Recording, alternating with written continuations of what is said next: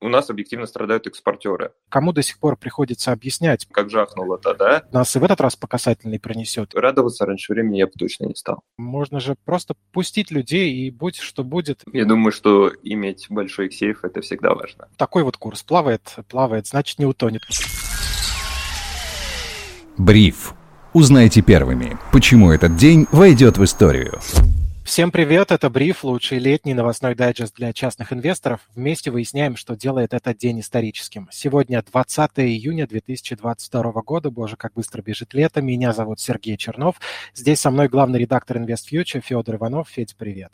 Всем привет. Ну, а настал ли праздник на нашей улице или нет? Сейчас ты мне подтвердишь э, или опровергнешь, наоборот. Э, Пронесся слушок, что иностранные бумаги россиян могут переехать в Казахстан, якобы там создадут отдельную биржу, где компании, с одной стороны, будут привлекать иностранный капитал в Россию, а частные инвесторы смогут торговать э, этими ценными бумагами в условиях санкций.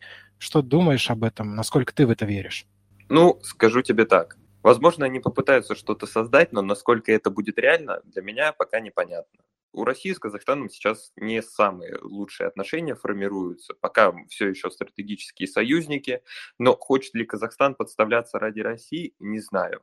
Была ли цель у европейского депозитария заблокировать всех россиян, либо же только потенционные лица? Мы это тоже конкретно не знаем. И вопрос, а хочет ли Казахстан становиться площадкой для э, таким новым магнитом для притяжения втори, ну, вторичных санкций? Потому что ну, мне не до конца понятно, а что мешает взять и вести санкции против вот этой новой торговой площадки. Это такой э, какая-то для меня открытый вопрос. Ну, заблокировали одно, заблокируют и другое. В общем, э, пока вопросов больше, чем ответов, плюс это, опять же, сообщают источники, неизвестно, было ли, ну, был ли действительно такой разговор, будет ли все это реализовано. Посмотрим.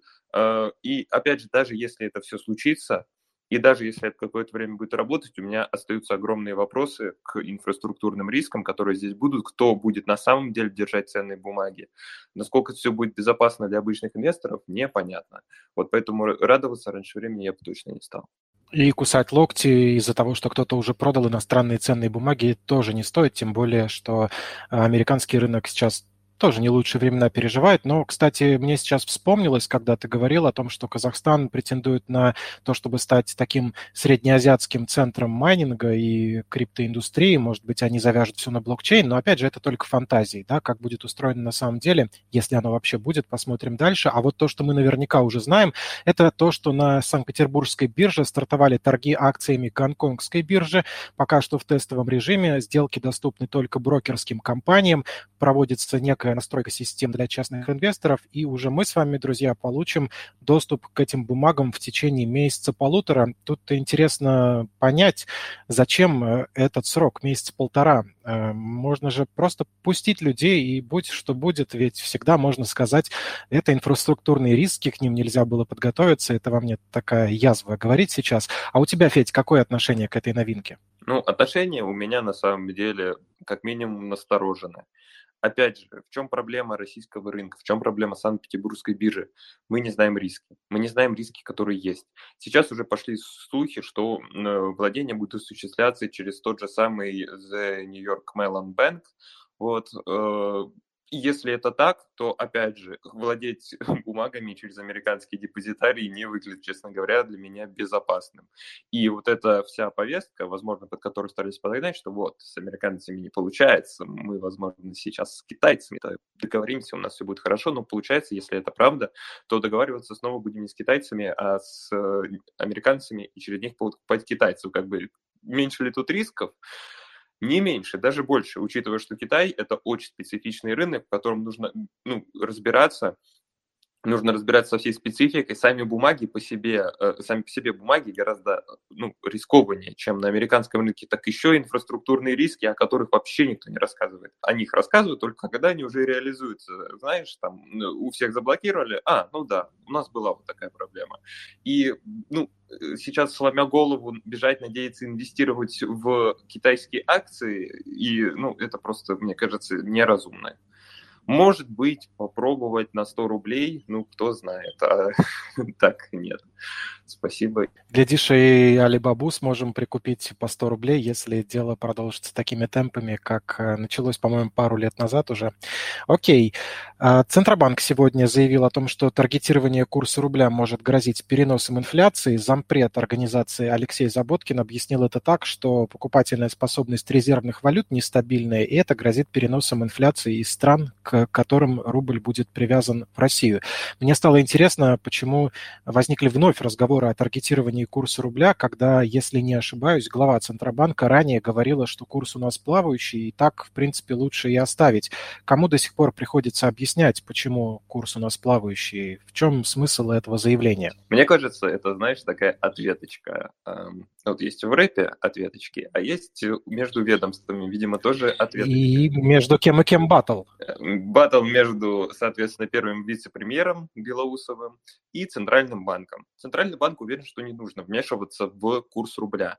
Хотя уже, как говорится, вмешались, но мы видим, что Центральный банк предпринимает такие шаги, чтобы он плюс-минус уже потихоньку освобождался. То есть там снижает обязательный размер продаваемой выручки экспортеров и так далее и тому подобное.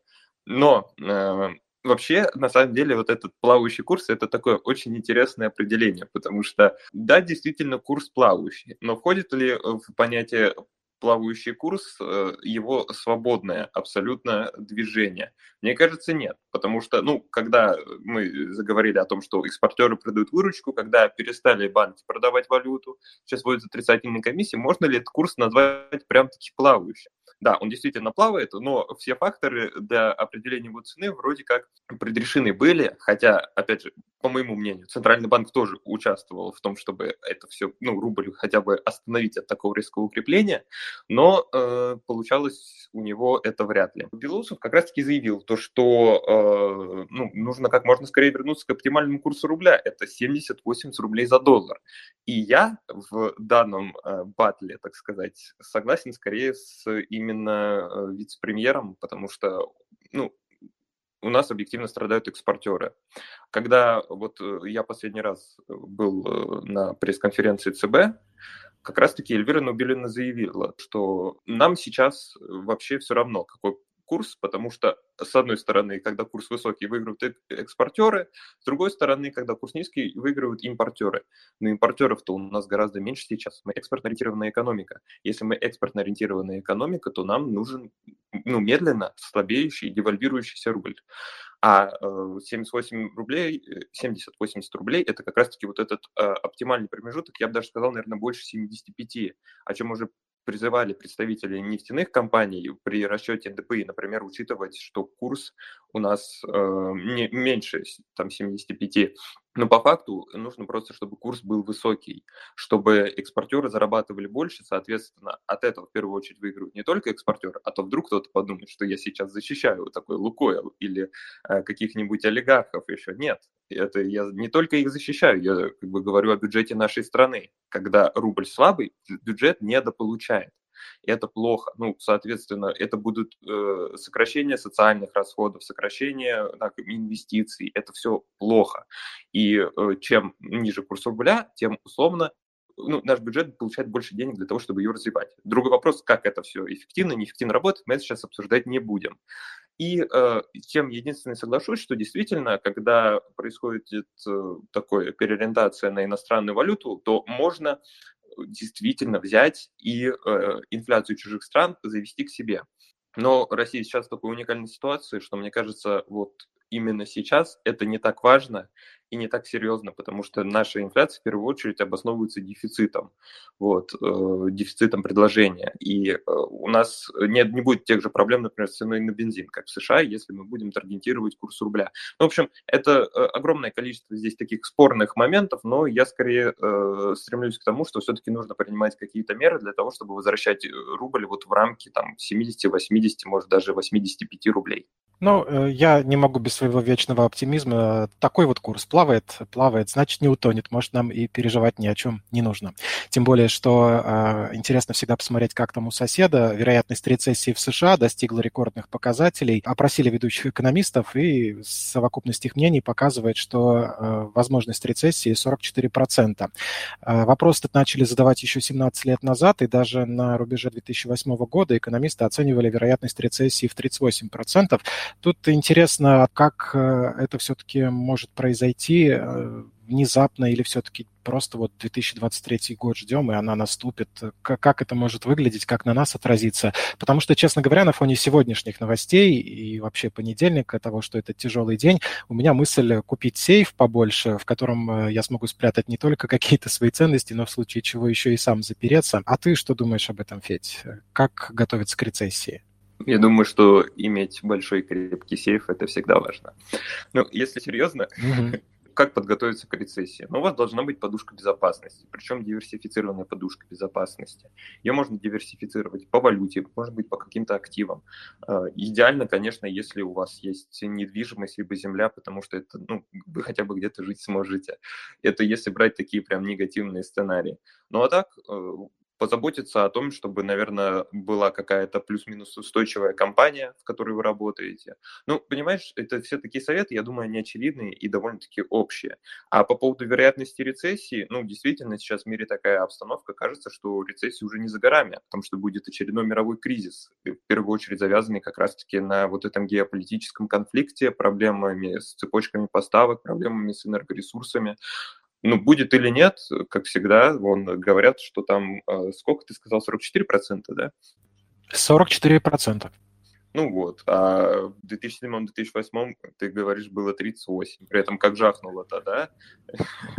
Хотя всего, всего была вероятность треть. Казалось бы, вот там 62%, что кризиса не будет. По-моему, мы-то ее тогда особо не ощутили, спасибо стабилизационному фонду. Правильно же я вспоминаю? И высоким ценам на нефть. А сейчас у нас есть э, фонд национального благосостояния, э, в котором деньги есть, но, как мы помним, обесцениваются, и те же высокие цены на нефть. Так, может быть, нас и в этот раз по касательной пронесет? Или слишком сложно прогнозировать, все меняется каждый день? Ну, знаешь, в 2007-2008 году России не пытались вырубить из мировой экономики что происходит сегодня. Будем надеяться, что э, мир как-то сбалансирует все-таки и до каких-то совсем катастрофических последствий не дойдет. У нас всегда есть внутри какое-то спокойствие и надежда, как минимум сегодня, 20 июня 2022 года.